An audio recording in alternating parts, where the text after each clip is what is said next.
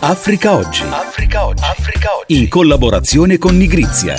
Bentrovati e bentrovate ad Africa Oggi. Io sono Luca Del Ponte e con la collaborazione dei giornalisti di Nigrizia e nigrizia.it torniamo ogni settimana sui temi del continente e sulle relazioni tra Africa ed Europa.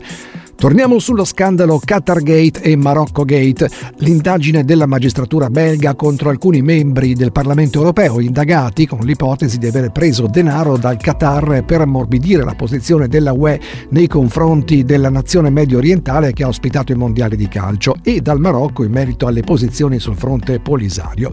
Soldi che sarebbero stati intascati per il tramite di ONG facenti capo a questi europarlamentari. Ebbene, all'indomani di questo scandalo fanno scalpore le parole di Lorenzo Salazar, sostituto procuratore di Napoli con oltre 35 anni di esperienza nel contrasto alla corruzione in ONU e Unione Europea. In un'intervista sul Sole 24 ore del 29 gennaio scorso, il magistrato sostiene che mentre nella redazione dei bilanci delle imprese ci sono regole contabili stringenti, così non è per le ONG e il mondo delle associazioni, così spiega è più facile generare il nero presupposto necessario per la corruzione. Roberto Ridolfi, presidente della ONG Link 2007, anche lei come procuratore Salazar, 35 anni di esperienza professionale nel mondo della cooperazione internazionale. Lei contrasta questa affermazione del procuratore di Napoli. Per quale motivo? Ma perché si fa di tutte erbe diverse un fascio solo e questo non è possibile. È un po' come anche l'altra notizia del Qatar Gate e Marocco Gate eh, questo ha chiamato ONG la sua eh, piccola privata associazione che poi faceva lobby e che attraverso l'attività di lobby faceva altre cose. Niente a che fare, e questo lo voglio dire a chiare note, con le ONG di solidarietà e cooperazione internazionale. Purtroppo il nome ONG è, si usa per tutto, per il circolo del tennis, ecco. la bocciofila. Però il, la... ecco, il vulnus proprio esposto dal procuratore Salazar è proprio questo, cioè che il registro di Bruxelles non prevede nulla in materia di bilanci e di trasparenza di questi organismi e non prevede Ma... controlli ispettivi sulle entrate delle ONG e sulla loro capacità di spesa. Quindi le ONG oneste sicuramente... È pericoloso eh, confondere perché non prevede nulla per quelle ONG lì che fanno quel lavoro, mentre noi, le nostre, che fanno il lavoro con l'Agenzia Italiana Cooperazione e Sviluppo, con la Commissione Europea, gestiamo fondi anche importanti, sì. le ONG di Link 2007, di solidarietà e cooperazione internazionale, io insisto su questa qualifica, fanno delle procedure di audit veramente severe per la legislazione italiana, sono iscritte a un elenco che occorre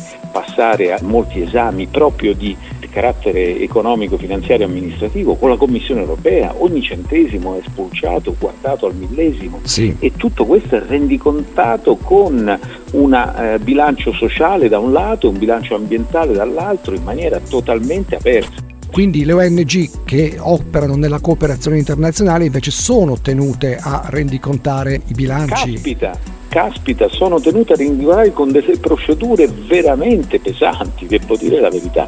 Noi dobbiamo passare del, dei criteri di, di preselezione prima di partecipare a un bando, nel bando tutto viene esaminato e nella rendicontazione del progetto si va fino all'ultima lira quello che non è giustificabile, infatti non ci viene rimborsato se dovesse accadere che io faccio una spesa senza rendicontarla in modo appropriato, quella spesa non mi viene rimborsata, quindi io non ho modo di coprirla. Ecco, Presidente questo... Ridolfi, lei vede quindi un rischio di strumentalizzazione o comunque rischiate di finire danneggiati voi che non c'entrate nulla con quel tipo di ONG usate da eh, i parlamentari europei? Siamo noi che siamo danneggiati, noi siamo parte lesa, così come lo siamo quando un settimanale come Panorama mette in copertina le, i nuovi pirati del mare, poi vai a vedere dentro l'articolo non c'è nulla, nulla che spieghi o che faccia il punto su questa cosa e tu scrivi al direttore o anche fai, come hanno fatto dei colleghi, delle querele che andranno avanti per il loro corso. Così il presidente di Link 2007 Roberto Ridolfi ha voluto disambiguare il termine ONG sotto il quale si racchiudono sia gli enti di cooperazione internazionale obbligati a rendicontare sia le associazioni per così dire bocciofile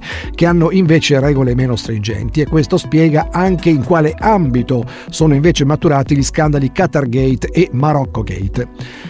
Cambiamo argomento, questa domenica 12 febbraio ricorre la giornata mondiale contro l'uso dei bambini soldato. Dove sono e quanti sono ce lo facciamo dire da Luciano Bertozzi, storico, responsabile dell'osservatorio IRIAD Archivio Disarmo e autore di diverse pubblicazioni su questo tema. Luciano Bertozzi, una foto aggiornata di questo fenomeno al 2023. Purtroppo è un fenomeno che non diminuisce. Nel 2021 l'ONU ha monitorato oltre 6.000 minorenni arruolati, ma quando si parla di minorenni parliamo anche di bambini a volte di 6 anni, ecco, quindi purtroppo il problema non, non diminuisce ma, ma, si allarga a macchia d'olio perché eh, per esempio nel, nell'ultimo anno si è allargato molto nella zona del Sahel perché il terrorismo divaga, perché eh, i paesi sono più interessati al riarmo anziché, eh, come dimostra il caso dell'Ucraina, anziché a cercare delle soluzioni negoziate a crisi che soprattutto nei paesi africani sono dovute a mancanza di governance eh, distribuzione iniqua delle risorse, eccetera. Insomma. È un fenomeno difficile da controllare, ma sul quale ci sembra di capire anche difficile da intervenire.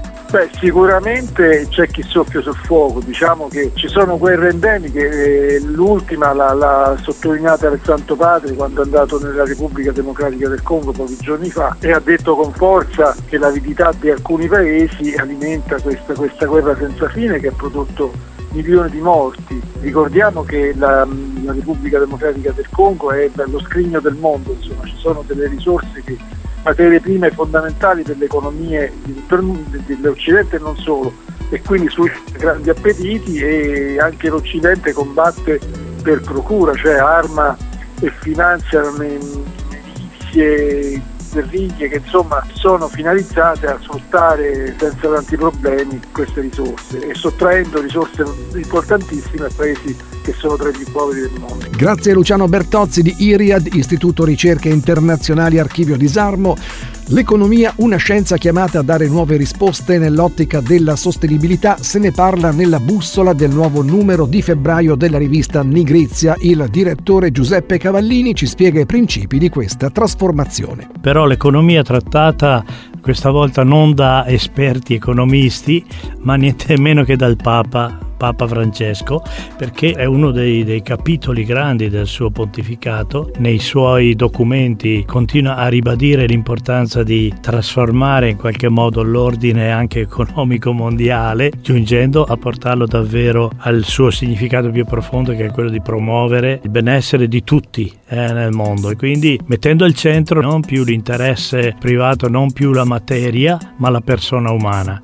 Ecco, non solo lui parla del, della condizione pastorale, cioè della Chiesa, della politica ecclesiale in relazione all'economia, ma si eh, rivolge moltissimo anche agli esperti economisti, dicendo che è ora di lasciare da parte una certa modalità di fare economia per assumere appunto una economia a dimensione umana. E, e questo nella logica anche del abbandonare l'idea che il tanto si è sempre fatto così e questi sono i criteri intoccabili no, dell'economia, quei principi inamovibili, perché questo non fa innovare, non fa assumere nuove posizioni creative, eccetera. E tutti questi temi li trattiamo appunto nella, nella bussola in vari sottotitoli. Eh, il Papa l'ha detto, no? viviamo non un'epoca di cambiamento, ma un cambiamento d'epoca, quindi intende che c'è un vero salto di paradigma nel modo modo di intendere la realtà che è nato dagli effetti della globalizzazione come fenomeno, la quale viene addirittura superata, molti, eh, molti esperti anche